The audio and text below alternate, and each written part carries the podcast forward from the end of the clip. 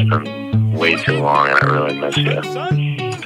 Love you, buddy. I'll talk to you soon. Bye.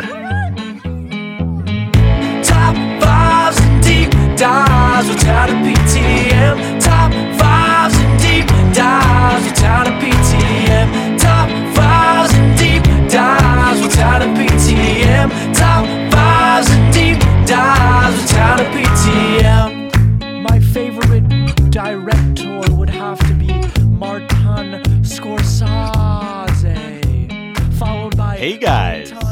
Welcome to Top Fives and Deep Dives. This is Justin. I'm over here in LA. I've got Mike across the pond in London. Hello, bro. Yo, how's it going? Good, good. I know that you're very pumped about our topic today.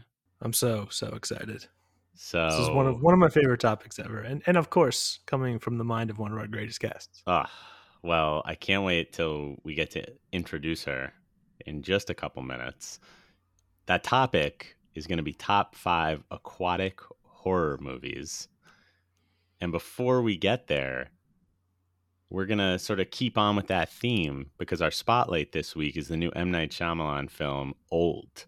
What do you think of this one, Mike?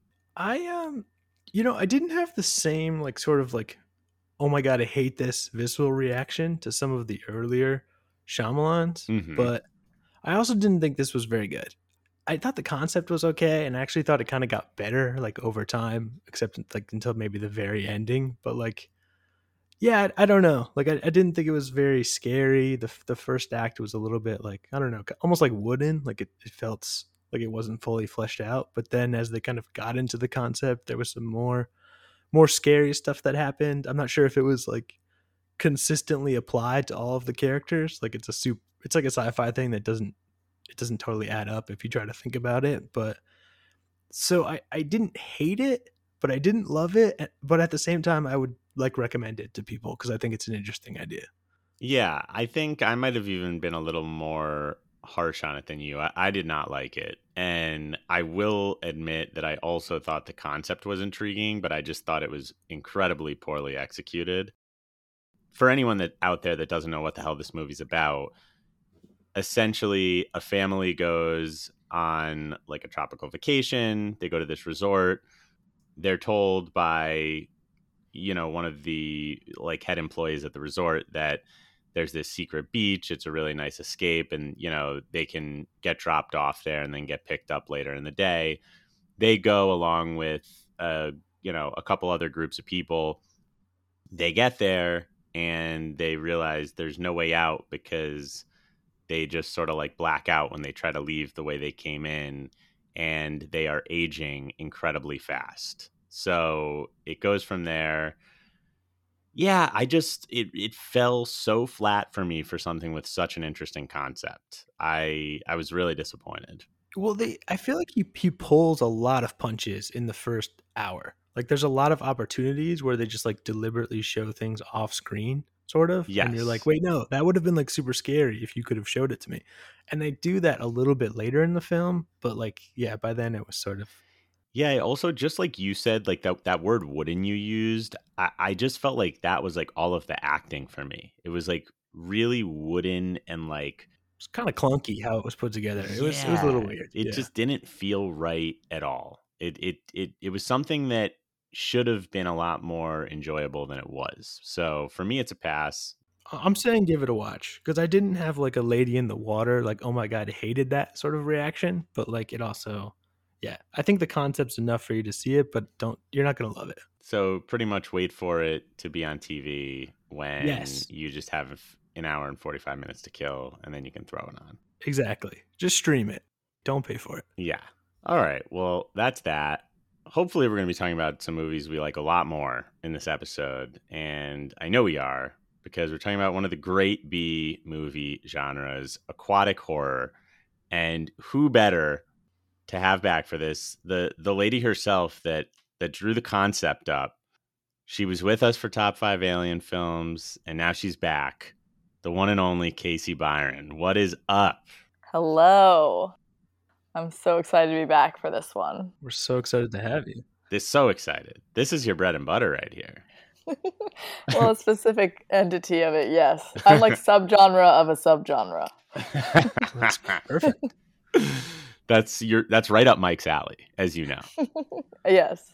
I cannot wait to see what you're coming with because I've while I know you like these films, we, I don't think we've ever specifically discussed one, so I have no idea where you're going. Yeah. I have an idea maybe where you're going, but you'll shock me as always. There's yeah, Mike's gonna take some left turn that we weren't fucking expecting, and I'm I'm I'm here for it. I'm ready, which is which is why he's gonna just lead us off right now. okay, Mike, I'm happy you're, to. you're taking us into this. Left turn number one. Here we go. Because my, my first movie has an unknown percentage on Rotten Tomatoes, meaning not that many people have seen it. Oh my god. um, but it's an absolute classic for me. That is 1976's Mako, The Jaws of Death. it sounds so made up. No, no, this is a real film. I did not make this film in my backyard. This is a real film. no. it's so good. I have to admit that I, I left off some better films for my number five spot so that I could just champion this movie. So here we go. I mean, I really do enjoy it, but it's uh okay. So it's directed by William Grefé, who's like a regional filmmaker from Florida, who also directed another great animal attack film called Stanley, um, amongst some other films. Interesting guy. Stanley. Stanley's a great film that you should also check out. I will say that Odd Job is in this movie, so shout out, to shout out Odd Job, That's Harold incredible. Sakata. He's not the star, but he's in it, and he's not in very many films, so deserving for me. This is okay. So I'm not going to give you a synopsis. Instead, I'm just going to give you like the first two minutes of the film, and that will be the only thing you need to sell it. So there are some people on a boat. Uh, this all takes place in Florida, and they are like reeling in um, a shark, basically. So they're capturing a shark. We know from all these other movies you're not supposed to do that. We love the environment. We love sharks. So then, out of nowhere, a dude swims up in a scuba outfit and like cuts the line that they're reeling in the shark on. And you're like, oh, who's this dude? Like, he's a, a shark rescuer? I'm down for this movie. That's not all. Then he climbs aboard, beats the shit out of all the fishermen, and throws them to the sharks who proceed to eat these people. And he's actually like some sort of mass murderer who kills anybody that goes near sharks. Begin film. I mean, Oh do I really need to tell you anything else? Honestly, an incredible film. This just sounds so outrageous. And just we've just started with just such a ridiculous Mike pick, obviously. And I, I'll tell you before I let Casey go, I'll just tell you up front. I was only going to put one shark film on here, and this is it. So no more shark films coming. Wow. My goodness. What a fucking wow. Okay. Okay. I'm a little bit stunned right now. My guess that was that you were gonna we're gonna put one shark movie. Oh, So I see. Okay. yeah.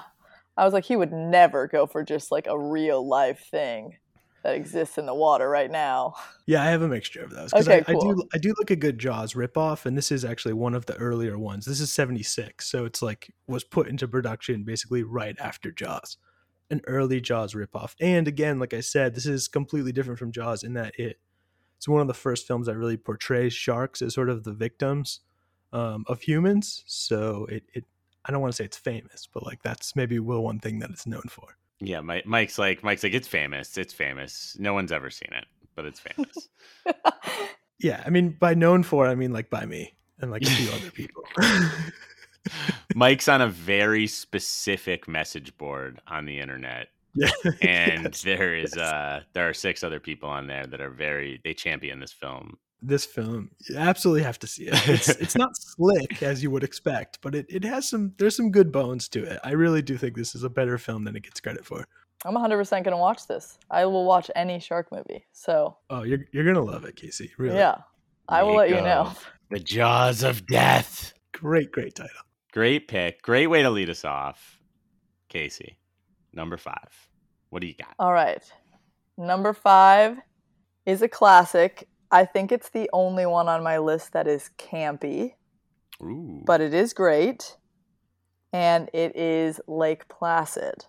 Ooh, nice pick. Nice. Very nice. Yeah. pick. That one I hadn't seen in a very long time, but my family quotes it all the time. Anything basically that's thrown at anyone, they go, "Stop throwing heads at me." So it's pretty it's pretty popular amongst us. But yeah, this is um, for people that don't know. It's a it's a crocodile movie in Lake Placid, which is in Maine. New York, I think. New York. New York. And then, they, well, I think the whole time they say, don't they say, you've never been to Maine, have you, or something? Oh yeah, you know what? You're 100% you're 100% right, Casey. The real Lake Placid is in New York. The movie does take place in a fictional location in Maine. Right. Okay. Okay. Okay. My bad. My bad. the most important part of this movie is that it takes place in Maine, everyone.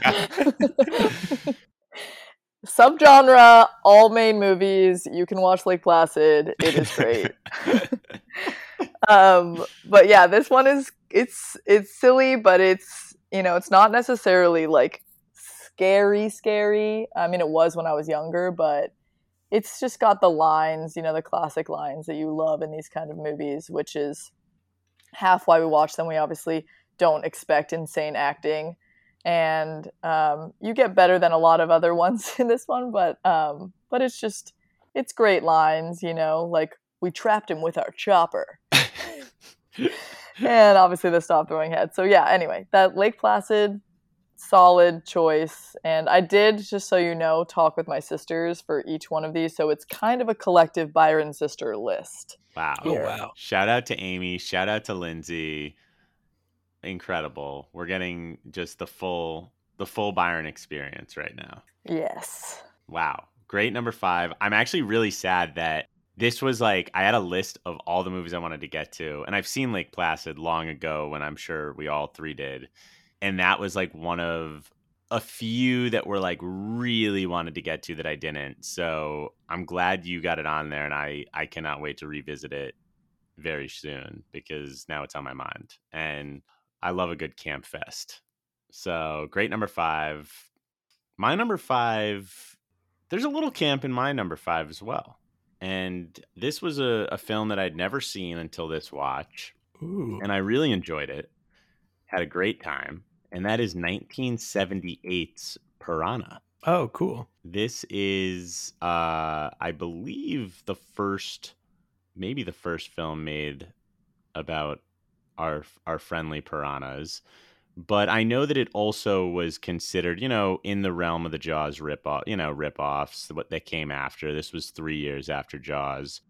It's got Bradford, Bradford Dillman and uh, Heather Menzies Urich, if if those names ring a bell to anyone.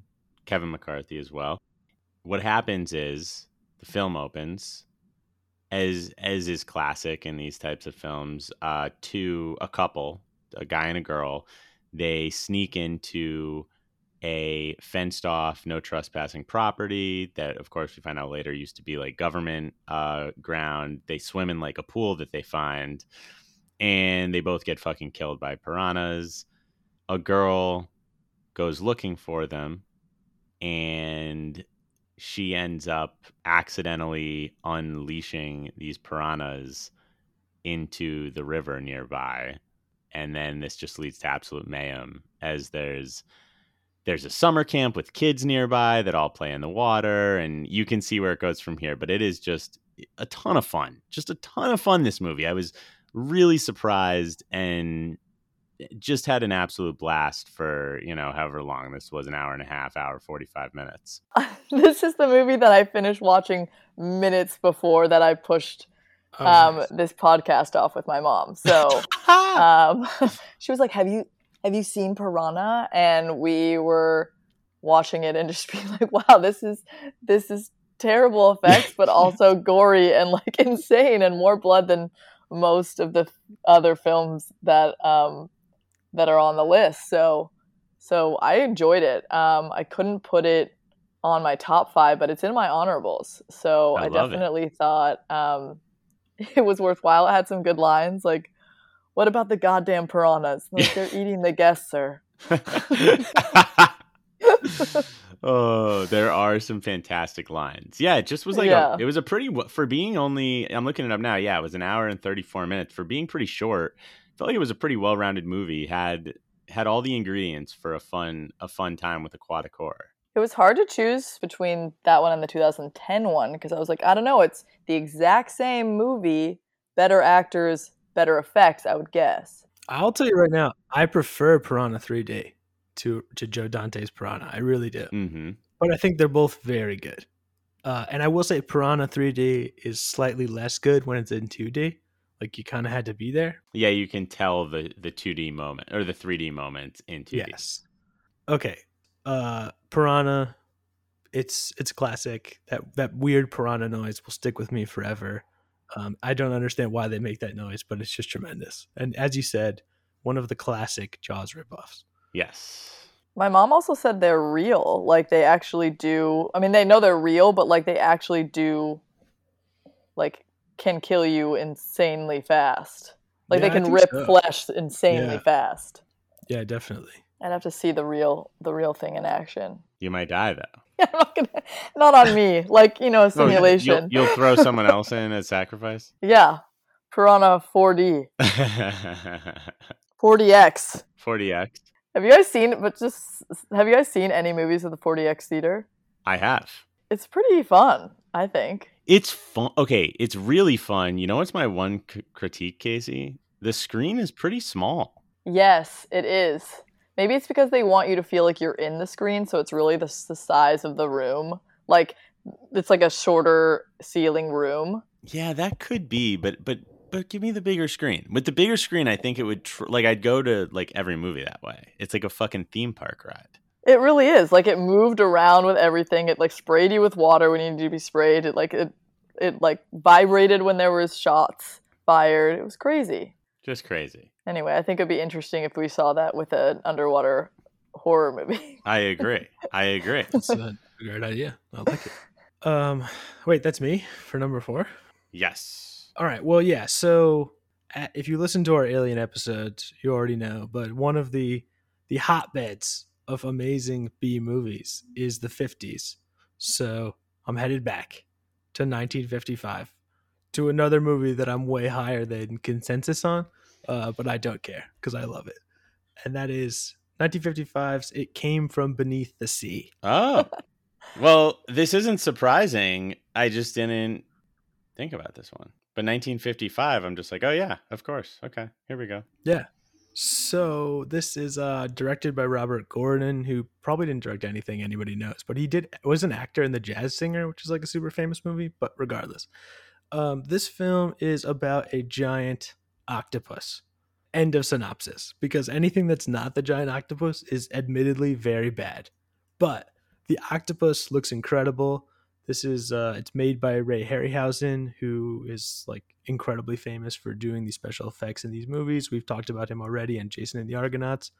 Um, but yeah, any like the storyline here is not very good. And then when it just lets itself be giant octopus attacks San Francisco Bay, uh, it's incredible. So it you know it, it's it attacks in the water, it attacks on land, it even attacks in the air. Don't ask how. And uh, it's just amazing. It's just amazing. One of my favorite movies from the time gives me that kind of sentimental feeling, and I just want to see octopus. Maybe it's a squid. I don't even know. Just destroy cities somehow. It's my ideal movie. So it came from beneath the sea. Wow. 1955. I uh, will not be watching it, but everyone else have fun. I'm looking harsh. at pictures. It looks it looks very good for the time. I do agree. It's really good. It's really good. Yeah. The, the rest of the film has not aged well though. There's even like a narrator that just like pops up every now and then for no reason, which would be which is one of the many, many things I'm overlooking to put this movie on my list. Let's put it that way. There's there's a lot being overlooked. I mean, we have to, there's only they're only going to hit in this genre. They're you're only going to hit a couple of the things. You're not going to Yes. get all of the things. True. So you have to just choose what is your best, and that's why I knew you would hit all the ones that Justin and I wouldn't, because you'd be like, no, the the best monster is the thing. Yes. That's what I'm going for here. Yeah. And I feel like I want another octopus movie that fits into Justin and I's era.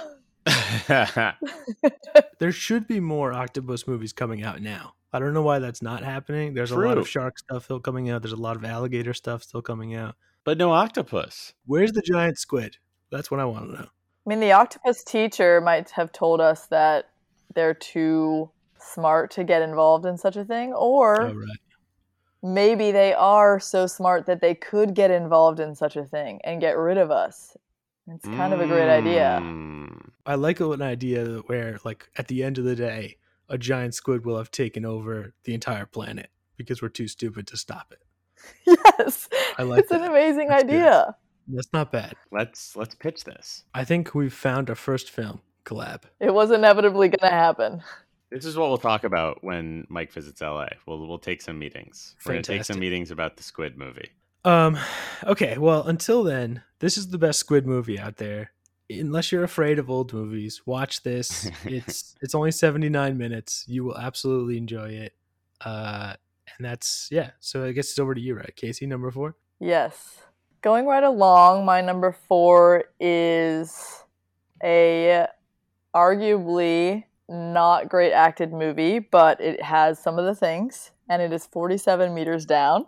Oh, wow. Okay. Wow. I just want to say Yeah. That Big shout out Mandy Moore. big shout out Big Mandy shout Moore. out. Also, big shout out to my old company, Freestyle Releasing, that is now called Entertainment Studios when it released this film as well. Uh, they released 47 Meters Down, and it's one of their big, one of their biggest movies. Made a shit ton of money on a small budget, so I'm I'm I'm excited for that reason that you put it on your list, Casey. I remember you working there, so I'm happy that that worked out. I don't know if they had anything to do with the other parts of the franchise because those I will not speak to, and they do not come anywhere near my list.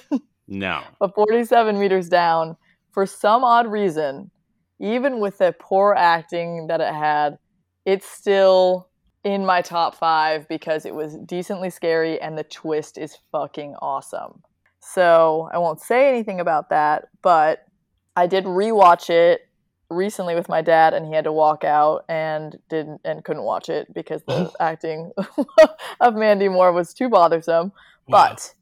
But um, he's all, he's not an aquatic horror fan, so if you are, I think you would really enjoy this movie.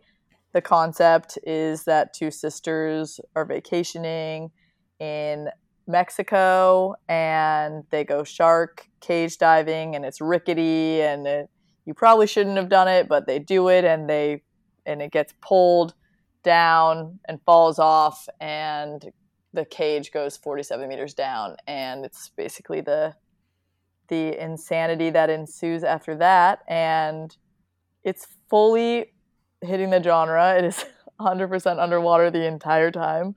And it's scary. It's good. I mean it's not good good but it's good for this genre I I respect the pick, and I'm glad that it's on there.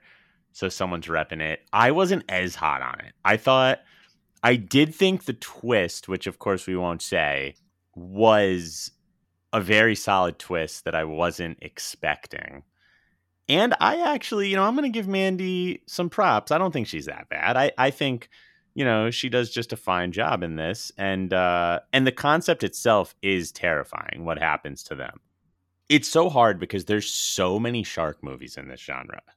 I will say this one is is f- somewhere in the middle for me. It's definitely not even close to one of the worst. So it's it's a solid choice. It's a solid choice. My favorite part of 47 meters down is how they routinely try and like describe shark behavior. Um, and then they do the they do the exact opposite thing on screen. Like they're like, "Oh, sh- this shark can sense you from 5 miles out." And you know Mandy Moore's very scared, but then later on she like hides behind a rock and the shark can't, can't see her. or they're like, "Sharks, oh, don't worry, they always attack from below." And then they like, routinely get attacked like on the very bottom of the ocean somehow and they just keep like having these hilarious mismatches in the script which just like absolutely kills me well they didn't talk to their post house okay no no it's just it's just hilarious i love it Oh, but i agree i really don't think mandy moore's that bad i'm not saying like anyone in this film is incredible but like i mean for for what it is like i don't think that she's demonstrably worse than everything else happening in the film she's probably like to be fair to her, probably the best actor in the film. Like, which obviously no one is that great in it, but but she's got some, you know, she's got a few chops. She's got a few acting chops. I think we can give her credit because the entire time you're terrified if you're her. Yes. So Yeah. in most movies, just to give the audience a reprieve of like screaming and being Yeah, scared or true, whatever, we have like an you know a f- people act like they're calm and they're fine and they can have a normal conversation. They can banter and they can have this a song and a dance. And you're just like, no, she's if you were down there, you would be absolutely like the most annoying version of yourself ever. yes. So fucking true. because of that, I think that she actually did a a very good job for this. But I understand for someone that wasn't, you know, signed up for that that amount of screaming, then yeah, maybe you would have find find it hard to watch. Fair can- enough. But I'm, I'm glad we're all defending her. I, I Yeah. feel feel like we've defended the film and I like it. I mean, she just she's so great in she's great in her role in Entourage. I got to defend her to the death for everything else now. In which she's starring in an aquatic film, Facts. Aquaman. That's true. Oh That's true. wow. Came full Wow. circle. 47 meters Deep down cut. was just a Yeah. Deep continuation. cut. oh, maybe working on the fake film is what led her to take the real film in real life Wow. eventually. Wow, wow, wow. That's incredible. What a connection. Shit is getting trippy. All right. I'm going to take us to my number four, which is going to take us to an animal we have not dealt with yet. Oh, yes. My least favorite in the world snakes. And that Oh. movie is 1997's Anaconda. Yeah, great pick. Great, great pick. I couldn't help myself. It doesn't even matter that the snake looks absolutely outrageous watching it today. Uh, You know, it's it's clearly a massive animatronic snake, but it's just so fucking fun. This was one of the the, the great sort of horror blockbusters in my opinion when we were growing up. Probably plays a part in my completely irrational fear of snakes. But I mean, you have Jennifer Lopez and Ice Cube heading this one up. Uh, you know, two musicians that are acting in here, and they're both great. You have Jon Voight in arguably his most ridiculous role of all time. I mean, just his voice alone is absolutely outrageous. Uh, you've got Owen Wilson. You have a quick Danny Trejo appearance at the beginning. Eric Stoltz. It's just it's it's a really good cast about this documentary crew that's in the Amazon and they're, you know, taking a, a boat down the river and they end up running into this snake hunter played by Jon Voight who is hunting this this legendary anaconda and it is just eh, absolutely ridiculous in the best way possible. And Ice Cube's the fucking man in this movie. What I love most about this pick is that there's not a lot of snake aquatic horror. No, Even even Anaconda's Anaconda 2, Anacondas is is not an aquatic horror. So I think that's a very smart pick and I'm here for it. thank you. I have not seen this one. Embarrassingly. Wait, what? I What? what? Casey, I know. no. Does that mean you also haven't seen Anacondas, The Hunt for the Blood Orchid? I have I have not. Oh my god, another classic. Oh my god. I know. I, my my biggest fear of this fear podcast Yeah. episode was that I was not going to see the movies that you said on the podcast. I was like, they're going to school me on my own favorite genre. Oh my god. Well, look, you know what? We're not even mad. We're just disappointed. But no, no, no. Really, we're. I'm happy that you get the joy Yes, of seeing yes. it now. You, you're gonna get the joy of seeing it for the first time, and it is. I have no doubt in my mind you're going to have an enjoyable time watching it. Oh, I don't doubt it, and I almost watched it last night. It was so close. Oh. That's that's the thing about this genre is that like it's it took me a hundred years just to pick which one I was going to invest the time in. I know. Oh, it's so hard. It's so hard. But you know what? This is just gonna make for some fun viewing, hopefully in the next few weeks. oh yeah. So true. So, that's me, number three, right? It's you, sir. Okay, well, so my number four pick It came from beneath the sea. It was very clearly a ripoff of my number three pick from 1954, which is Godzilla. Here he is. Here he is. Godzilla. I didn't even realize Godzilla's aquatic horror. I didn't. I didn't either. I'm literally like Godzilla. Godzilla. Now that I'm thinking of it, I totally understand the argument for it, but I definitely had not thought of it. And of course, Mike somehow found his way to sneak in yet another movie pre 1960s. And it's not it's not the last. I But, had a uh, feeling. I know what the other one's going to be. Are the pics growing in size or what's happening here? Uh, I think this is my biggest pick. I think we've it doesn't get much bigger than Godzilla. Okay. Um, but yeah, this one is definitely aquatic horror, and and it's definitely a very very different tone from the other Godzillas, the other sixty Godzillas, or however the fuck many there are. But this is yeah, so fifty four, directed by Shiro Honda. He directed a whole bunch of other Godzillas after this. Cast is actually pretty solid. The actor that I'll call out is Takashi Shimura, who has 309 credits, and he's been in like a ton of Kurosawa movies and stuff. So he's sensational in this film. Ooh. Um, I think we all know what it's about, obviously, by me saying Godzilla. Um, but yeah, this one is by far the most sort of somber. Um, it's very, very close to you know the end of the war, and there's a big connection between you know the nuclear bombs and kind of the devastation that they've um, caused. And I think the other thing that I really like about this movie is that it is it's kind of like a foundational movie, like Japanese horror. So there's a lot of themes of like water and sort of old generation versus young generation, like disruption of the sort of harmony of nature that appears in a lot of other Japanese horror movies.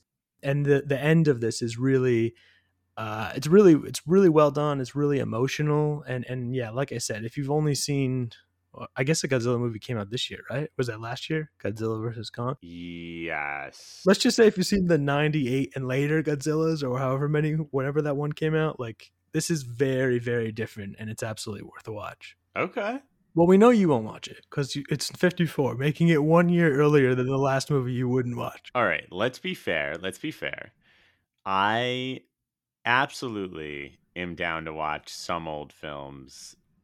I feel like more often than not, I have a pretty good grip on if it's something that like I should invest my time in and if it will like be worthwhile for me.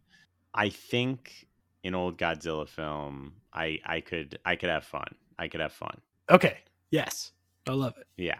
And I agree. I, I understand. You will watch some older movies. I'm only saying you were going to watch it because it's older than I know, than the previous one. I was like, I just like looked up the one before, and I like I saw. I was it. just like, I don't know if I'm gonna feel Hey. this one. But like for obviously, we joke so much that I I do lean newer films. But for me, the true cutoff of like, if you were to say a movie, and it uh, 1960 or later, I'll watch it every time. It's pre 1960. That's the real barrier for me where I gotta I gotta think about it because some of these films sadly are just lost on me. well, if I get you to watch one out of two so far, I'll feel like that's a win. Okay. I love it. That's a deal. I'm writing it down right now. Casey, Godzilla. I have not seen either. I saw the Godzilla, not these crazy Godzilla vs. Kong one, but what was the one where it looked like it was right for a sequel? It was like forever ago. It was like when I was in high school. And they, and Oh, the one was in like New York? The last scene was the egg. And it was Oh, like, in oh, Madison there's Square Garden. egg. That's the one with Matthew Broderick, right? Yes. Yeah. Okay, that's the one I've seen. And I was like, I loved that one. And I was like, oh, I can't wait for the sequel. And then it never happened. Never happened. That one was so fun. I'm with you. I, I had a great time with that one too. Our guy Roland Emmerich Yes. that one. Independence Day. Independence Day. Well, that, that makes that makes a lot of sense. I don't understand why they didn't. It was so. It was like that last scene. I was like, oh, I cannot wait. It's totally gonna happen. And then they decided to remake a hundred other Yeah. other movies. Agreed, That's that's yeah. sadly what happened. Yeah, well, you know what, Case? In my opinion, you haven't been missing much. I've seen all of them since then, and the one that came out this year, Godzilla versus Kong, was probably my favorite since then, just because it was generally a good time.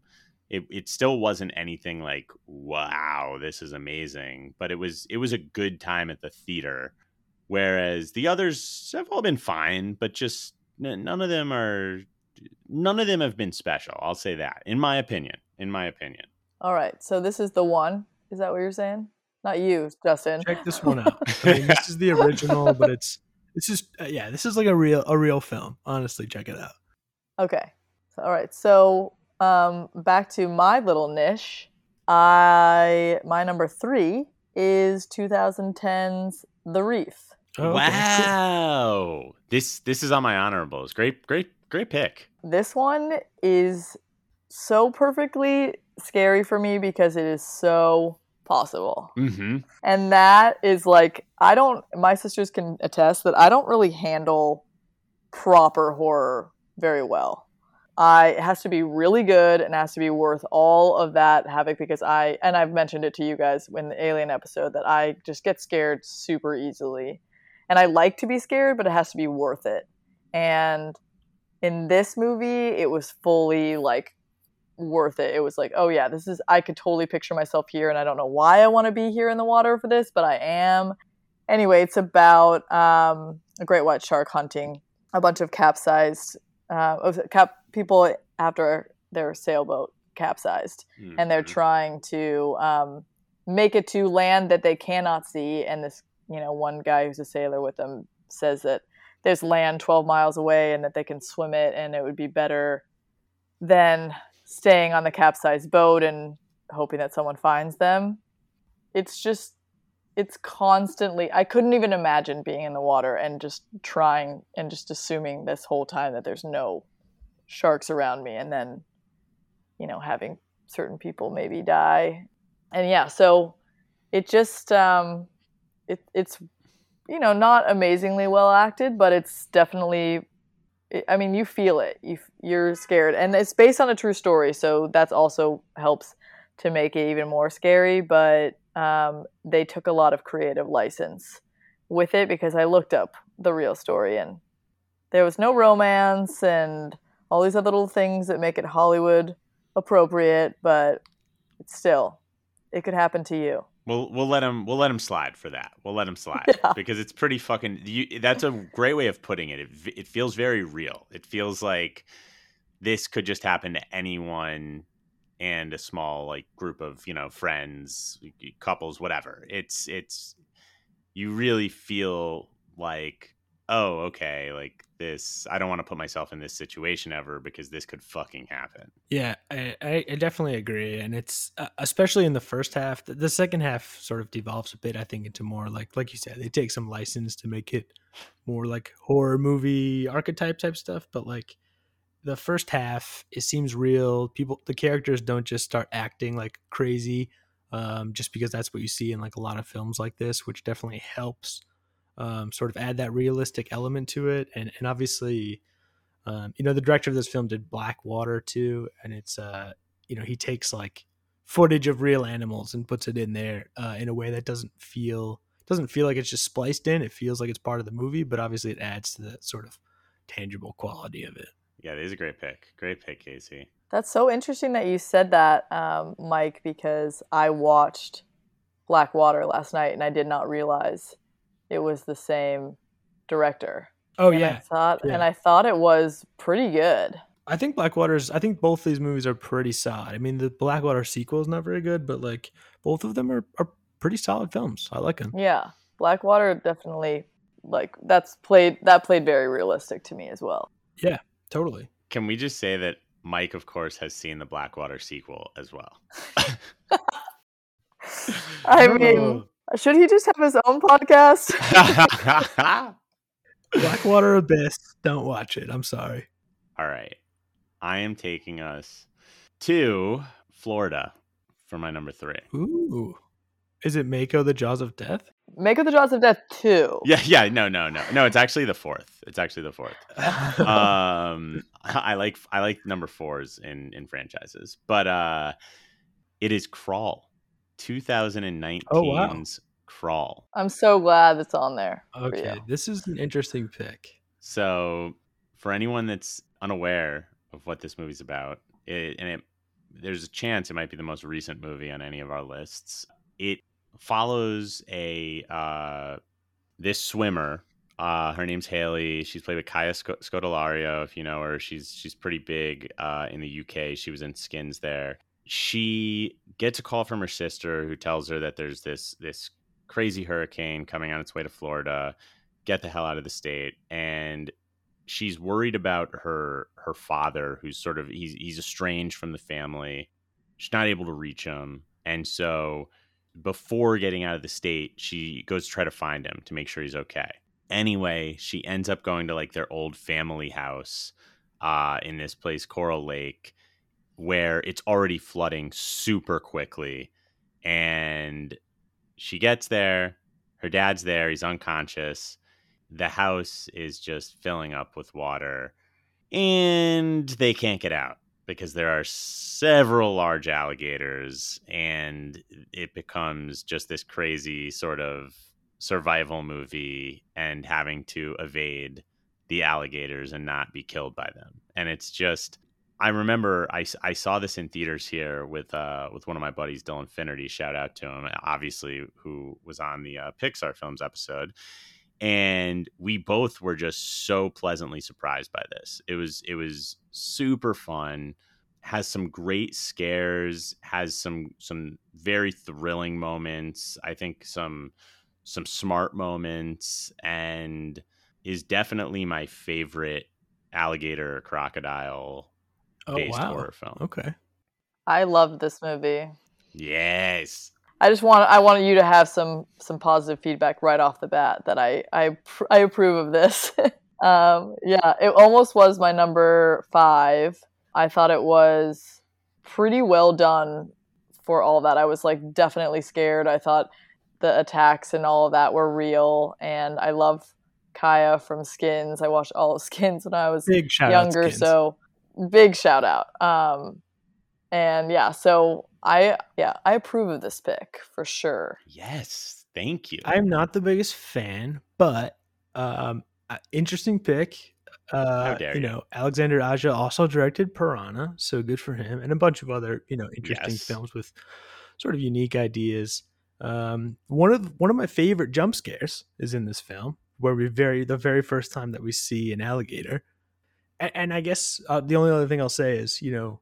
I think we're gonna get these movies, aquatic horrors. They'll always happen because horror movies just constantly get made but we've talked about a ton of Jaws ripoffs, and now we're starting to see ripoffs of uh, Sharknado, and this is one of the most notable ones. It's Alligator Hurricane. It's just yeah, I'm for it. I don't love the film, but the idea is great. Why not? okay i'll take some endorsement i'll take I can't wait to talk about more alligator films later. If not on my list, then then in honorable mention. okay let's fucking go Um, so that's me number two. Well, That's I'm you. also going to bring a new animal into the fold, and it's Let's it's not one that there's going to be many other films about. And this is a film I love. It absolutely pained me to not put this as my number one, which is replaced by yet another film that I love. This is 1977's Orca. Ooh. I've also never seen this. Oh wow, this film i haven't I can't either overstate how great this film is, honestly. So, from the top, Michael Anderson directed this film. He also directed Logan's Run. So, I'm not saying it's the best film ever, but we've got a competent director. We've got Richard Harris in our leading role, who you may know from way later on. He was Dumbledore in the original, what is it, two Harry Potter movies before he died? oh wow. He's also Marcus Wow. Aurelius in Gladiator. He's also in a fantastic film called Strike Commando 2. That could be on another episode. Then one of my personal favorite actors, Will Sampson, who unfortunately only acted for like a decade, but he's like the co-lead in One Flew Over the Cuckoo's Nest, if you know him. Oh yeah. Um, yeah, he Yep. tragically died, but but anyway. Um, and then they've just thrown in like some of the like hot girls that they could find are the age. So Charlotte Rampling, who's British, and Bo Derek, who's you know obviously well known, and Robert Carradine is in this film. The budget is unknown, but it's pretty big. So it's like similar to Jaws, uh, which is obviously ripping off, except that they wanted to find something that they deemed scarier than Jaws, which is a killer whale. And this this fucking killer whale so uh, they they got real like real whales to do it there's also some fake like some great uh, like models but they got trained whales to be in it um, and it all looks really really good and I I don't even, I want to tell you the first scene, but I can't even ruin it because it's just that good. I will say that this is also the only difference from Jaws. Again, is similar to Mako. This is one where like you're totally rooting for the whale. Like it's a very like environmental thing, and there's an orca funeral that happens, and there's orcas crying in the film. Uh, I'm not making any of that up. Uh, and it's, I mean, this movie is it's it's better than Jaws. I don't know what to say. It's Jaws, but better with a killer whale. It's incredible. It's incredible. I can't give anything else away. Wow, that is a fucking ringing endorsement. It's it's so good. It's My so it's a very different film, obviously, right? I mean, Jaws is like legitimately a great film, and this is like a tremendous B movie. But like, you have to do yourself a favor and watch this film. Okay. I I mean this when I say thus far from this episode, this is definitely the movie that I haven't seen that I'm going to watch Yes. first. I agree with that because I almost watched this one last night as well. The Wow. l- looking looking up what to watch on IMDb or any of the ratings is impossible in this genre. Yeah, because everything that has a high critic score has a terrible audience score and all the different Google, IMDb, whatever. It couldn't be more skewed. And I was like, I don't know, is Orca great or is it not Oh, great? it's great. And it's obviously great. Probably not as great as my number two. lies, but okay. are we ske- are we segueing? Go ahead. It's obviously Free Willy. No, I'm just kidding.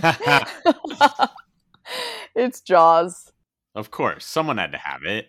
yeah, That would make an incredible double feature, though. Free Willy and Jaws or Orca. No, Orca and Jaws, Free Willy and Jaws would just be Free tremendous. Willy and Orca might be a really great back to back. That sounds like a hell of a compliment. Start with Free Willy and then go for the fucking killer whales.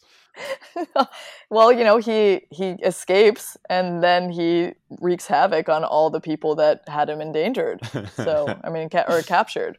I like it. That's our second idea, guys. I so love I'm just that saying, there are two there are two amazing ideas that I feel like this is how people write like this genre of movies. They just Agreed. think about like exactly what you said about Sharknado, like cr- and Crawl. It's like you just take two things that you already like Yeah. in the genre and you just put them together. It's a fusion. It's a fusion film. Let's take three things. We'll fucking up it. Let's up the ante. Let's take three things we like and put it at one film. Yes, like Godzilla versus Kong, but underwater with all of these animals, where it's a little bit more like it's us and two, and the shark and Maybe the there's an orca. anaconda too, just for good measure. Let's have our number two picks battle it out. Orca v Jaws. wow. Ooh, why hasn't there been that? And then at the end, both of them team up to fight either a gigantic snake or a gigantic squid. I'm not just saying this. People will watch this. think you did it. 100%. I think you did it. If not from this podcast alone, but just one headline would get enough people to like get your money back, especially with found footage.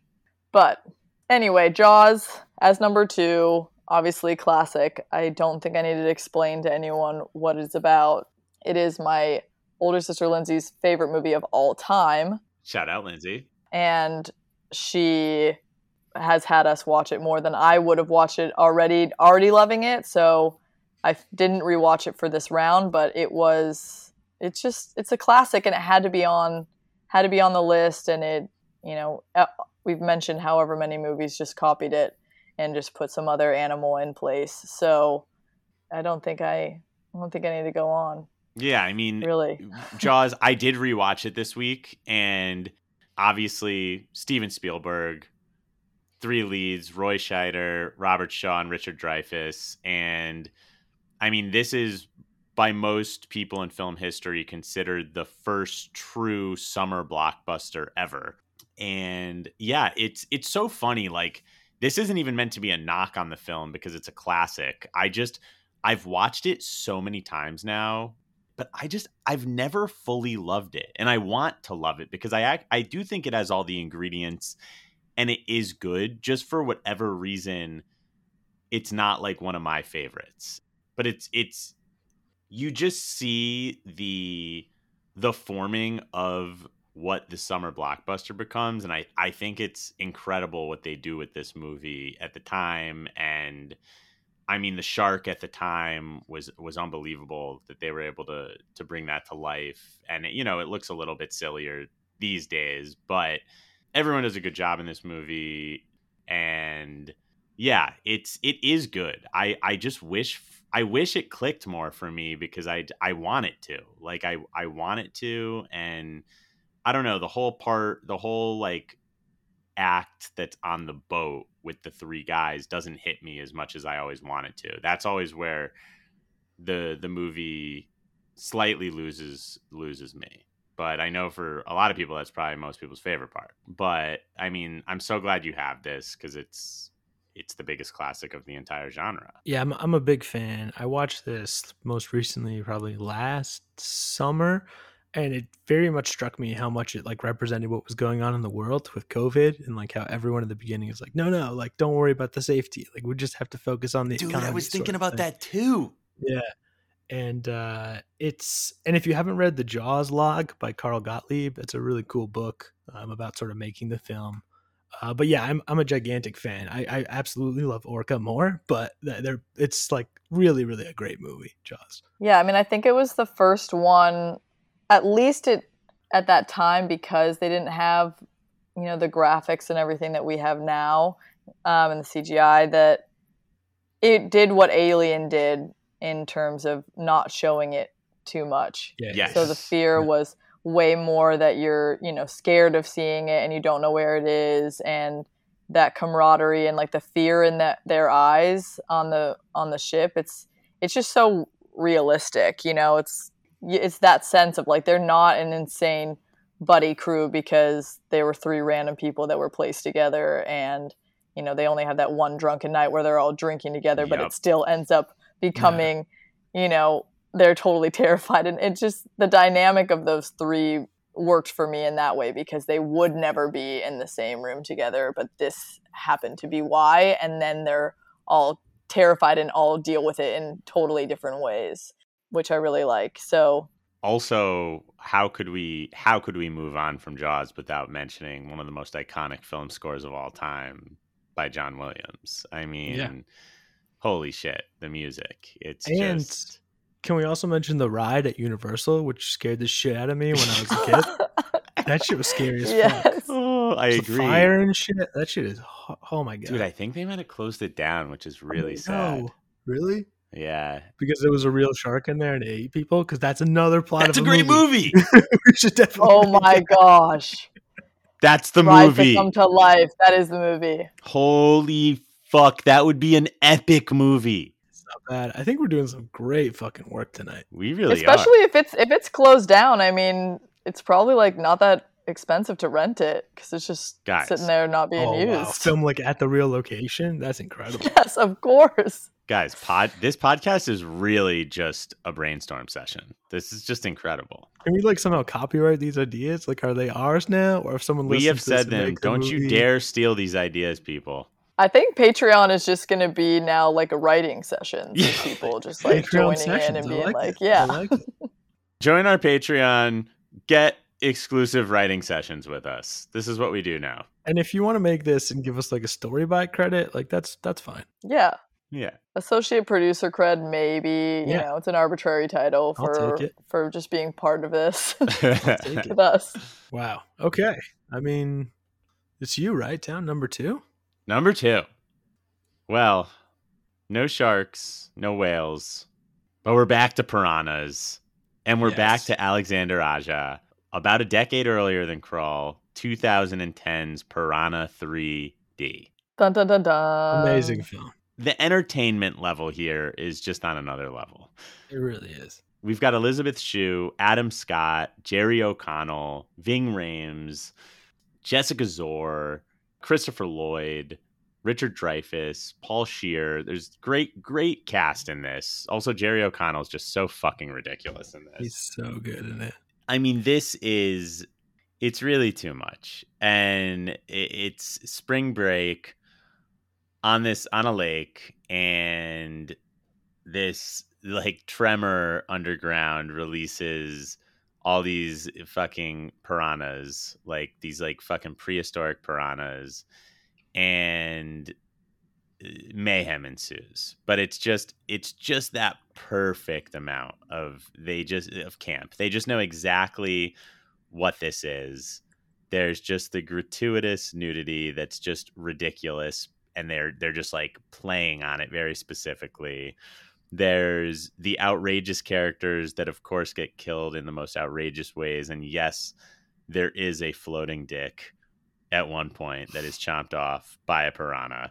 It's actually like an entertaining ride trying to you know defeat these guys. The ending which i won't ruin is absolutely hysterical and just an awesome ending to a b movie and the the again there's just such a fun cast of characters christopher lloyd's hilarious and great in this like it, it just hits every level of just the one of the most entertaining b movies of the last decade or so Yeah, and Richard Dreyfuss in the beginning is such a great, like, hilarious, fun cast. Obviously, with Jaws, obviously just with covered. jaws yeah oh my god uh, yeah, I mean, and there's just, yeah, you said there's gratuitous nudity, but there's also just like porn stars. Like half the Yes, credits are like yes, porn yes. stars, which is hilarious. yes Uh, Jerry O'Connell is amazing. His his last words where he's like, "What wet t-shirt?"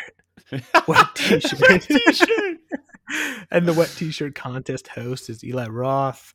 And actually, like, th- there's i mean there's there's good stuff all throughout but the one scene where everything really pops off with like all the college people the sort of i hate to use this word but like mise en scène of all of it is truly truly legitimate. Like it's it one of like the gorier things out there. I think yes. I don't have it in front of me but i think greg nicotero did the effects for this movie and they're they're really good. And it is better in 3d but it's still absolutely worth a watch and is my favorite alexander aja film. I absolutely agree. It's my favorite of his as well. I mean, you just yeah, you just laid some great extra notes on there. And also at the time as you and I have said to each other in 3D in the theater, this was one of like the most impressive 3D movies, like where 3D Absolutely. actually was well utilized. And they play it up exactly where they should, right? Like the floating Yes. dick is what you want to be in 3D. Yes. And it's like, yeah. it's just, yeah, if you want a fun time with a aquatic horror, this you're not gonna find more more fun and laughs and just ridiculousness than this. And and it's funny, yeah. Like I did have 1978 Piranha, obviously a number five, and it is technically like a loose remake, but they're they're very different movies, very different movies, and and this is the the superior version. I should have watched this one. Oh, you Case, you got to watch this. Oh, this is yeah, yeah, just yeah. this is just too much fun. This movie. I wish you would have been with me when I was literally I was literally going between that one, that one, that one. One of them wasn't loading and the other one was, and I was like, I don't know which one is gonna load. Oh, and then that's how it was. Just, that's how I decided to watch the first one, and uh, and immediately I was like, oh wow, that is that a is that a cutout of a fish underwater? Like it looks like just a paper fish. they just like like literally. um, yeah, it's it's you know at some points it would have been probably better to not show it at all. But so in that way, I definitely want to watch Piranha 3D because the effects and all that I think will really really help sell the concept. And even though it is not as good as Piranha 3D, we just have to give a shout out for the sake of the incredible usage of the title that the sequel is called Piranha 3 Double D. Incredible Just title. too good. too fucking good. it's that big. Also with an epic cast. You you get Christopher Lloyd back and you get Gary Busey, David Hasselhoff, David Koechner, and Katrina Bowden uh, from 30 Rock, if you remember her. Chef's kiss. Chef's fucking kiss. This uh, fucking Piranha 3D. Go see it. You're you're doing yourself a disservice if you don't. Okay. So it's it's time for number ones, right? We're here. We're here. All right. Well, I I really there was just no way this film wasn't going to be number one. It's been my one of my favorites for as long as I can really remember, and we're going back to the well. This is 1954, Creature from the Black Lagoon. I could have. I literally guessed this. I wrote it down. Yes, yes, yes. I literally, Casey, same thing. I was like, that's gonna be like his number two or number one. Fucking unbelievable. Oh, this film is so fucking good. So, well, first of all, shout out Jack Arnold who directed this film. He directed several other great like B movies of the time, but also born in New Haven, Connecticut. Shout out 203. So, Wow. part Wow. of the squad. But yeah, I mean, I think everybody knows this film, and if they didn't before Shape of Water, now they're you know familiar with Gilman. Um, this film was also in 3D. Um, I've never seen it that way, uh, unfortunately. I wish I could someday, but it's still unlike Piranha, where there's still something missing. This is placed like the same in 2D. Yeah, I mean the the creature is great. Uh, the the underwater photography is is incredible. I think this film looks amazing still to this day. It's aged really, really well. I love like all the classic Universal monster horror movies, um, and this one, you know, it's really truly scary uh, what they're able to pull off, especially for the time. They really kind of lean into the horror aspect. Uh, but what's really I don't want to say different. It's not like you like an original in that sense, but what was what is missing from a lot of these is this sort of like love angle, like we have in King Kong, um, which obviously gets explored to, to sort of the next level uh, in Shape of Water, which is a movie that I also love. But this is kind of written with Beauty and the Beast as the inspiration for the film, and that that plays on screen as well. And it's just it's always, always, always been one of my favorites. And if you haven't seen it, you must watch it. Oh, this one I can promise you I am gonna watch. I actually meant to watch it for this episode, and it was one of the the nine that I didn't quite get to because I knew it would be on your list, so I wasn't too concerned. But I will 100% be watching this probably for one of our Patreon catch up apps. And I did not realize. So wait, wait, wait. Are you saying that this is the movie that inspired Shape of Water? Yes. I did not know that, and I I absolutely adore Shape of Water. I love that movie. and and this film is it's you know obviously shit goes down in shape of water and this has more of that sort of undertones of sensuality that that guillermo picked up on in his film Mhm. um it, like i said kind of in a king kong way you know it doesn't go to that place but i love that shape of water exists to go to that place and now it's i can't think of this film without that one now like it really feels even though this one has two sequels that Mhm. feels like a sort of logical sequel of where we went Oh, that's really cool. That's really cool. I'm definitely going to watch this movie. I, I I am very intrigued by this one. I am as well. It's been, it was definitely on the list. I knew it would be yours, so I just let it lie. there. but that that does not mean that I'm not interested in it at all because I am. It's a classic and it was on almost every single list, so I knew I was I should have gone for it had I had more time. But alas.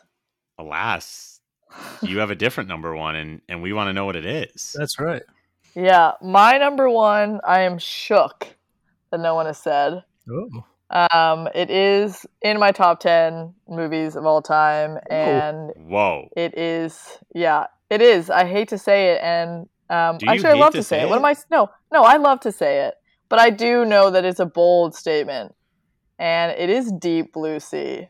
Wow. David O'Shea, Yes. David O'Shea, what a film! Deep Blue Sea? Deep Blue Sea? film! Incredible Yeah. choice. Incredible. This- Wow. this Incredible. Is, this one has been my favorite movie for so long. And I mean, one of them, but it's up there. And to the point that one time in college, I went to a guy's house that I went on a date with for the first night, and I was in his apartment, and it was on his shelf, like his, his DVD shelf. And I was like, yeah, I'm going to kiss that guy. That's really. I, he just that he, he didn't know he didn't know this was the ticket, but this was the ticket. this was the fucking ticket. Did he ever find out that was the ticket? I can't remember if I ever told him, but it definitely was like in my head. It just clicked, and I was like, "Yeah, I think I like this guy. I think this is yeah. I think I think this is I gonna was work. like." I was so on the fence. I'm not kidding. I was so on the fence before that moment. And it was just like, that just shows what this movie does to me. Fellas, you heard it here first. Keep Deep Blue Sea on your DVD shelf. It's a must own. Ah, Yeah. Yeah. I can't, I don't know how it works with the other ladies, but it works with this one. And um, yeah, it just has the best stack of characters, just like what you said about Anaconda. Yeah. Adding in like a, you know, an amazing rapper to the mix is just what a genius idea. Oh LL Cool God. J is is you know you don't think he could beat Samuel L. Jackson in the role, but he does, and I know out Samuel Jackson has the best speech, but LL Cool J has the best character. Agreed. Yeah. And it's just it's the idea of this movie is so smart because it just plays on like the worst part of humankind and that we're going, you know, that we were like, oh, you know, Alzheimer's disease is so important, we have to cure it. And it is. But we're going to find the most insane idea of making sharks smarter by increasing their brain size so that we have more fluid to cure Alzheimer's. But we won't even think of what could possibly happen when you make sharks even smarter than they already are. And what that would do. And I'm sure they'll they won't escape, and I'm sure there's no chance they'll try and kill you and it's just I just wish that other shark movies played into that kind of relationship between us and sharks more and you know what we could do to or not even just sharks like anything in the ocean how we can make it i mean i guess piranha kind of does that but like but piranha yeah it's it's a copy but anyway just like a total original idea of something like this and and so yeah i mean i don't even know how to how to go on except that it has the best speech, the best death, the best unexpected ending, the best idea, the best omelet, the best bird, the best cast. Oh yeah, the bird, the bird. oh my god. Like it's just I literally had on like my I'm not I mean this is becoming a little bit too air look into my life, but I literally no, had No, it's not. like I had like one of my like cute captions on Hinge for a while that, you know, like I can't remember what the prompt was, but it was just like, um, "Oh, what's your most ir- irrational fear?" And it was what happens in Deep Blue Sea. But I would love LL Cool J's Perfect Omelet. That's what it was. that is incredible. Which, by the way, is made with two eggs, not three. Amateurs often add milk for density, and this is a mistake. there is just knowledge getting spit right now. This movie is just too good and yeah, the sharks don't look incredibly real, but they are so like perfect for the movie and I don't even need it to be any better than it is cuz it is campy, but it just pushes past it enough to be fucking great. No, this is such a great choice and such a great number 1. Like you said, LL Samuel. You've got Thomas Jane, Michael Rapaport, Stellan Skarsgård, um, Saffron Burrows. There, there's there's a big cast, and like it's so funny. The, honestly, this could have made my top five. It only didn't. One because I didn't get a chance to rewatch it, and two, it's weirdly enough been one of those movies that I've seen a couple times, but I feel like everyone else has seen way more. And it's not because I don't thoroughly enjoy it. It's just like some movies randomly evade you, and this is one. And it's so I, I almost could guarantee that if I had watched it this week, it probably would have snuck onto the onto the top end of my list. But uh I had a feeling one of you would have it, and I'm so glad not only that you have it, Casey, but I didn't realize how much it meant to you. So this is a legendary number one. Okay, movie idea. I thought of this when Casey was talking about making the shark smarter. Deep Blue Sea 4. What if they take an animal that's already super smart, such as an orca, and make it even more smart? Oh my gosh. You guys aren't feeling this one? Deep Blue Sea 4 with an orca? I think I think I, I think it's I think it's a genius i- idea because 2 and 3 just went to the shallow end. So I think we definitely need we need that and if we learn anything from this podcast is that each one of our ideas is better than the last and that might be this might be the idea to rule them all. I mean, thanks Yes. thanks mostly to the movie Orca from 1977, but also that Blackfish. I mean, people are pro True. orca right now. This is time to jump on it. We're ready for orcas to take revenge on stupid humans. True. My goodness, timely. Mike. Yes. Timely. We need a great we need a great music for this too, you know. We have to I mean the only song that I can think of that is equated to an orca movie right now is, you know, Oh, River Jackson. Jordan by Michael Jackson, so I Yeah. feel like we need we need something else. I feel like we need John Williams to whip us up a legendary score. I didn't even A mention this, but. Orca is scored by Ennio Morricone. So, no way. Yes, it is. Yes, it is. Wow. Okay, well, if uh, at least Orca versus Jaws had equally, well, not equally, but contending scores. Two accomplished scores. Yeah, Yes. Yeah. Yes. Deep Blue Sea four. Though, wait, just one second. You did say you did you did say four is the best, your favorite number for oh, sequels. Oh, that's and true. I just Which, by the way, just was a complete lie. But you know what? Maybe it's true as of right now. It's a full circle four. moment regardless. And so here it is, Deep Blue Sea four. Full circle. Orca. Full circle. Yep. Casey, remember that that night that we hung out and we just kept saying full circle? Do you know that your name in my phone now is Full Circle? No, it Oh is not. God. No, it is not. It 100% is. And every single time I go to call you and I say, Siri, call Justin, it calls a different Justin because you are Full Circle in my phone. oh, Mike, we'll detail this night from a couple of years ago to you off pod, but it was it was just a legendary night where we had so many revelations and it all was just coming full circle. We also realized that both of us live in a world of tangents, and we would just be like, "Oh my god, are we ever going to get back to where we started?" And then when we did, we were like, "Full circle!" we both can talk forever. That's why I'm part of a podcast. Possible full circle. Deep Blue Sea 4. What if we also co bill it as Orca 2 or Free Willy 5? I think there's five Free Willies. Like it's just it's just like when you take a flight and it's coded for different airlines. It just has different titles based on whatever Like, franchise should it you want. should it be Deep Blue Sea four and then in parentheses it just Orca says 2. Orca two, and then there's a sub parentheses that says Free Willy five. I don't think that'll Yes. ever have been done in film history. I No, yeah. Wow. Wow. This It is could be that, or it could be an entirely crazy title, like the whatever the first number that Mike did. What was it? Mako? What was it? Mako, the jaws of death. Yeah, something like that, and then parentheses all three of those movies all put together. Oh I my like god. Tilikum's Revenge. Yes. I Yeah, love that. some like really bold, big title. Wow. Okay. Well, full circle. It's Town's number one. Wow. We're here. We're at the end. And speaking of uh full circle, the episode started with a shark.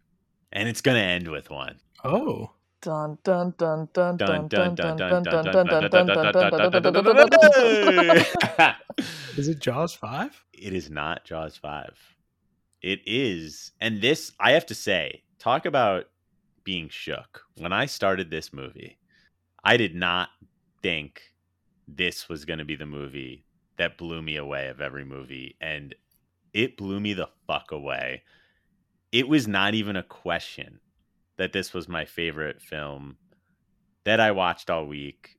And and now my favorite film of the genre and that is 2016's The Shallows. Oh, wow. Oh my god! Wow. I was like, if he says the shallows right now, I'm gonna fall over. Oh, fucking Blake Lively. It's a one location movie, and the the general plot line is Blake Lively plays a uh, medical student who her mother has died recently from cancer. She takes a break from school and she wants to travel to this super secluded beach that um, her mom had visited when she was younger in Mexico. And she sur- uh, Blake Lively like surfs in this. Her name's Nancy, and um, she makes her way to this secluded beach, and she starts going surfing, and there ends up being, of course, a great white shark. It bites her leg, and she ends up stranded in the ocean towards the end of the day. Nobody is there, and she has to survive. It truly was fucking crazy to me. It felt it felt real. It felt like the best performance I've ever seen from Blake Lively. It it gripped me the whole time. I was on the edge of my seat. I felt like it was the most it, of all the movies I watched, it by far gripped me the most. Felt the most suspenseful. For me, it was it was similar to the Reef in the sense of I felt like it could happen.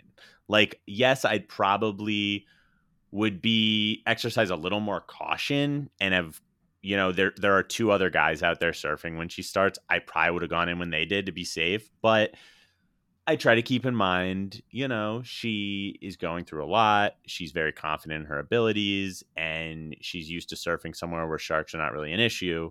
So somehow it happened and everything from that moment on just feels brutally real. And I just yeah, I I I loved this movie. I I loved it so much like I could honestly just throw it on again right now.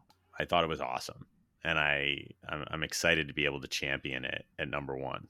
I loved this movie as well. I don't know if it fully equates the reef in terms of realistic because I don't know if a human being can actually outrun a shark as many times as she did, but or I'll swim. Sorry, she didn't run anywhere. But Yeah, she's not running. oh, I forgot. She's an Olympic swimmer.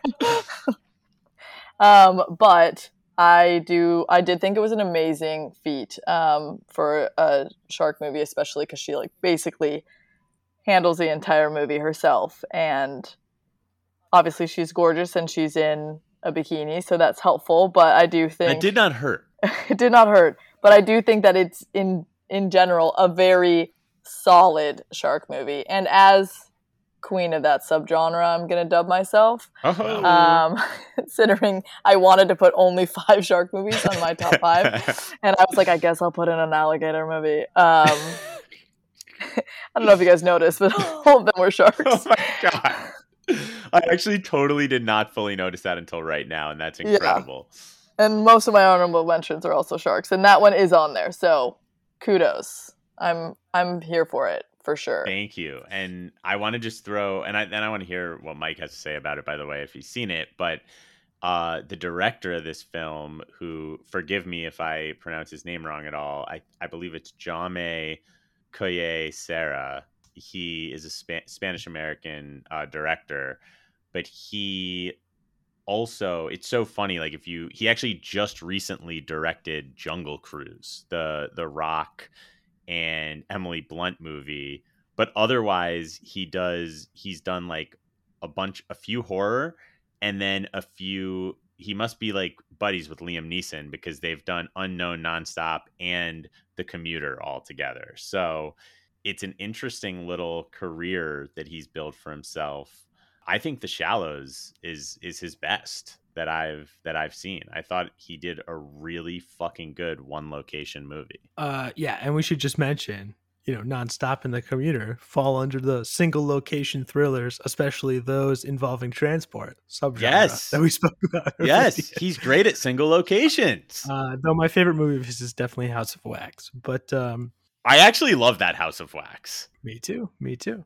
Uh, and yeah, The Shallows. Uh, Blake Lively's better than I thought she would be in it.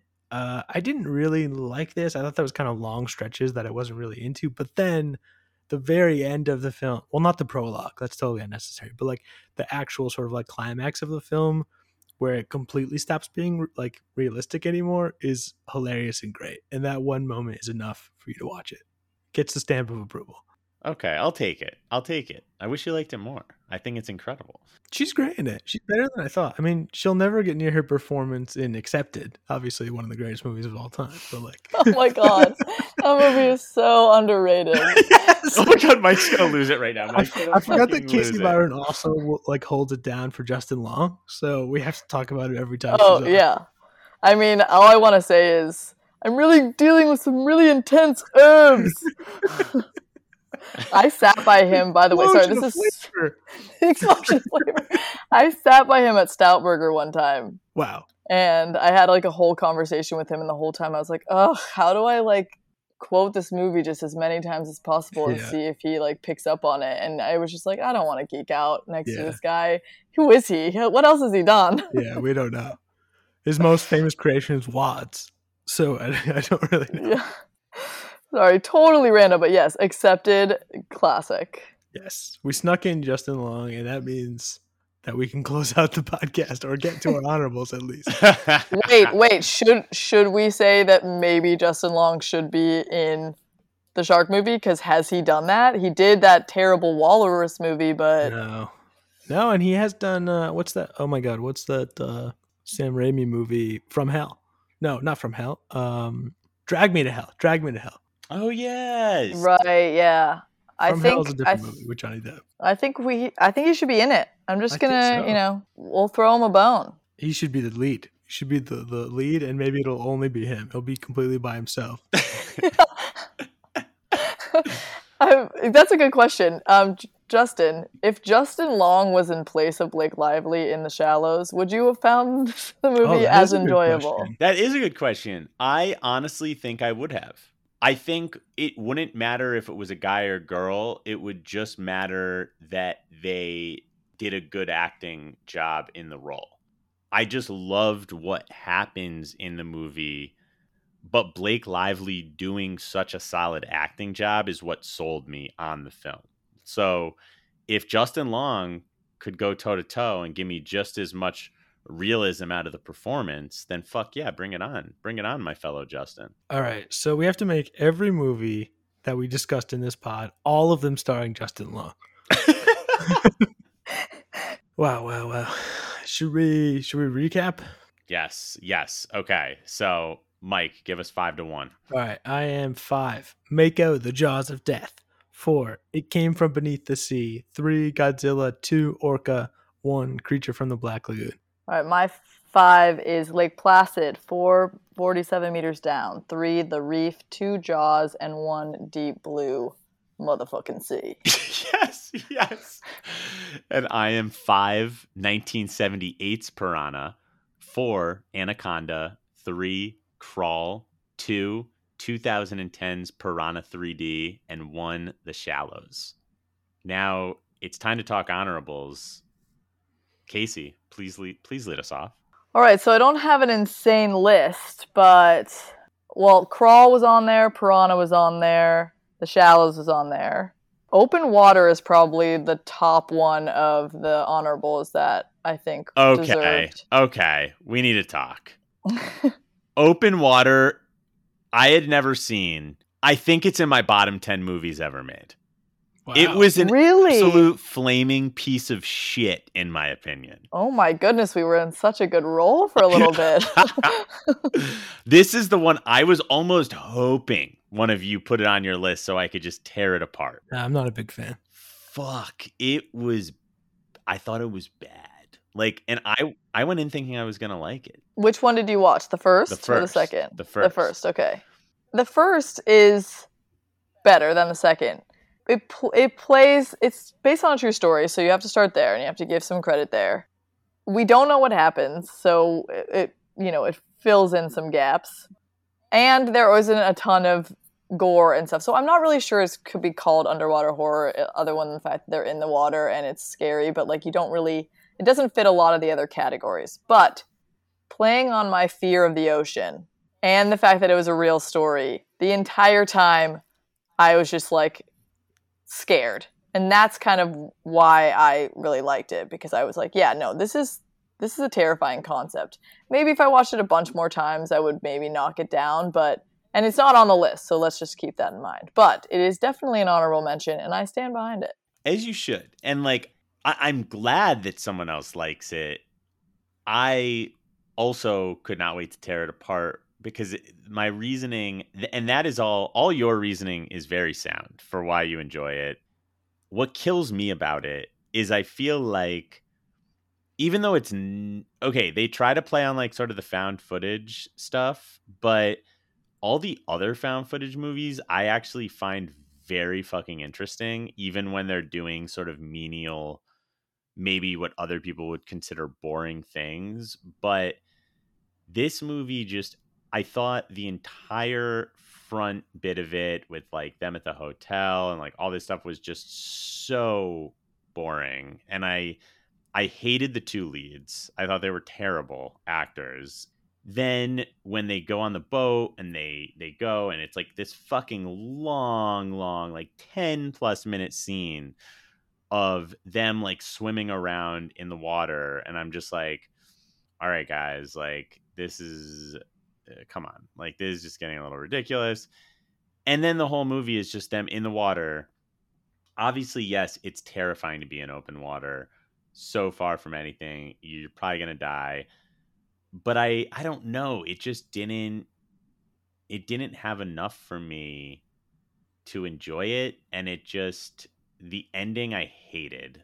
I, I guess I won't ruin it, but it just I- you want to so bad yeah, it was just "Don't- so bad. watch it and this is the end and no one watch it Yeah, yeah. Literally now you never need to watch it. But it just yeah, I don't know. It just it really did not do like the concept does it for me 30 times more than the actual movie. Like the movie just really triggered me and I did not like it. Yeah, I think the con- the connecting thought between what you guys are saying is yes, Casey, it's a terrifying concept, but also yes, town, it doesn't translate well to film.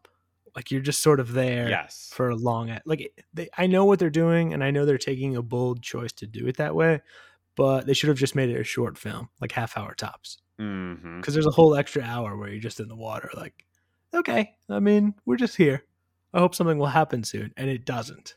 Yeah, fair enough. I wish one of you guys said the Meg so I could rip it apart because that was a terrible Oh, show. I fucking love the Meg, but it's not horror, but it's fucking awesome.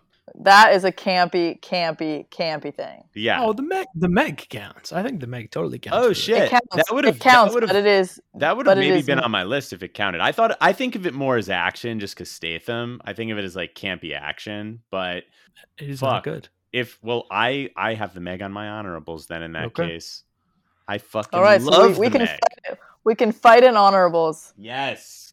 because I call it a dishonorable. I hate it. The Meg is bad. There you Wow. go. It is bad. words. Totally agree with Casey. She's right. Oh, I totally Yeah. disagree. Give me Statham and sharks, and I'm fucking in. That's because you're a fast, you're a Fast and the Furious, you know, freak. So you're like, nope, this is it. But for me, I'm a shark freak, and I'm like, nope. If you're not going to make the movie good, then I don't want you in it, Statham. And it was PG-13, FYI. Eh, I was okay with that surprisingly, and I'm usually not for these movies. But you know, they they, they made it work. It was fun. All right, All right, let's all right. move along. Move on, move Let's on. move Do you, do you have more? Do you have more honorables, case? I watched The Abyss, um, and I watched Oh, yeah. Below. The Abyss, I don't think counts as underwater horror, um, but or maybe it does. I don't know, but it wasn't scary, so um, I liked it a lot, but it didn't make it. And Below, I didn't finish. So I don't know if these are called honorables. I'm more just telling you what I did this week.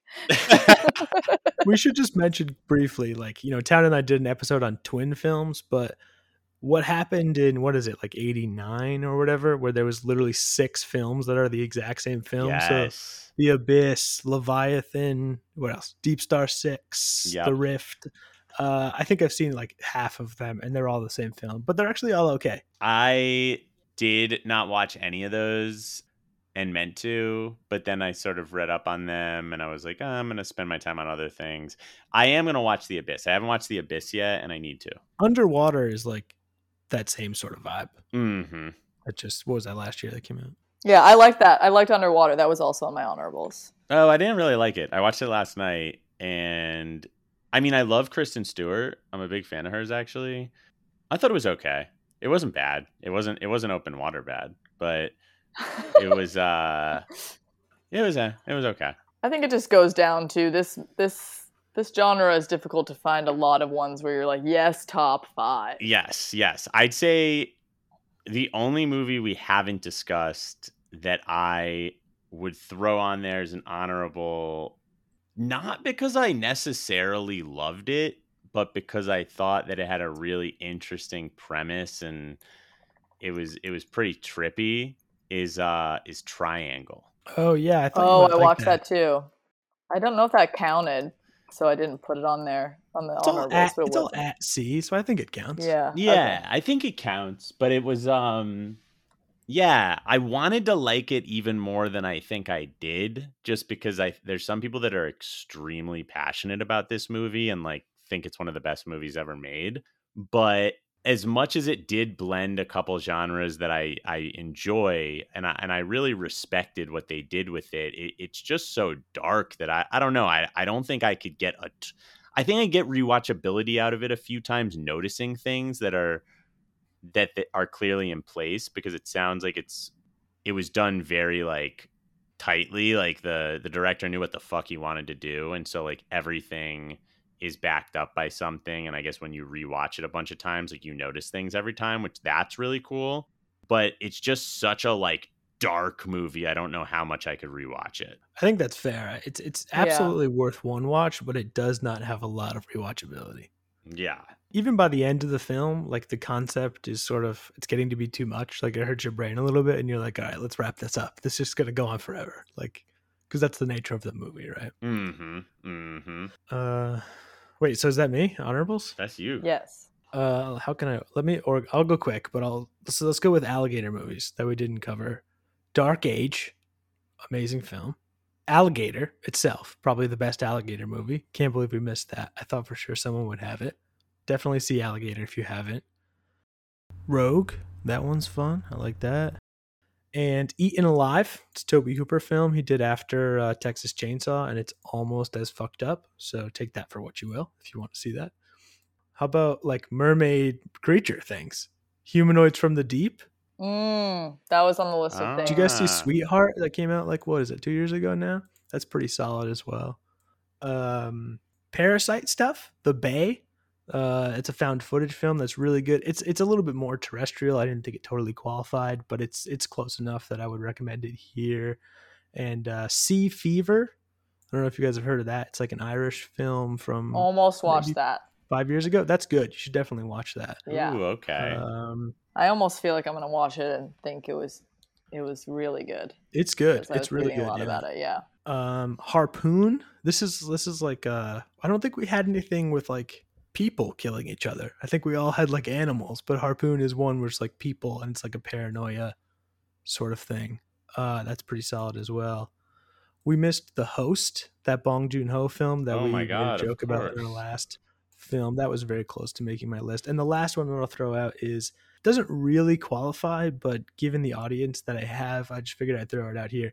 Casey have you seen europa report? No, I've never even heard of it. so it's it's a space movie and it's like an alien thing and they go to space uh, they land on jupiter and then they're like doing some underwater stuff and much like the abyss or leviathan or all those movies you know they find some stuff down there uh, let's say that they were not expecting it doesn't really take place underwater but they're studying the water so i'd recommend it to you regardless because it fits both the episodes you've done so far Very cool. that Very sounds like a perfect ma- marriage.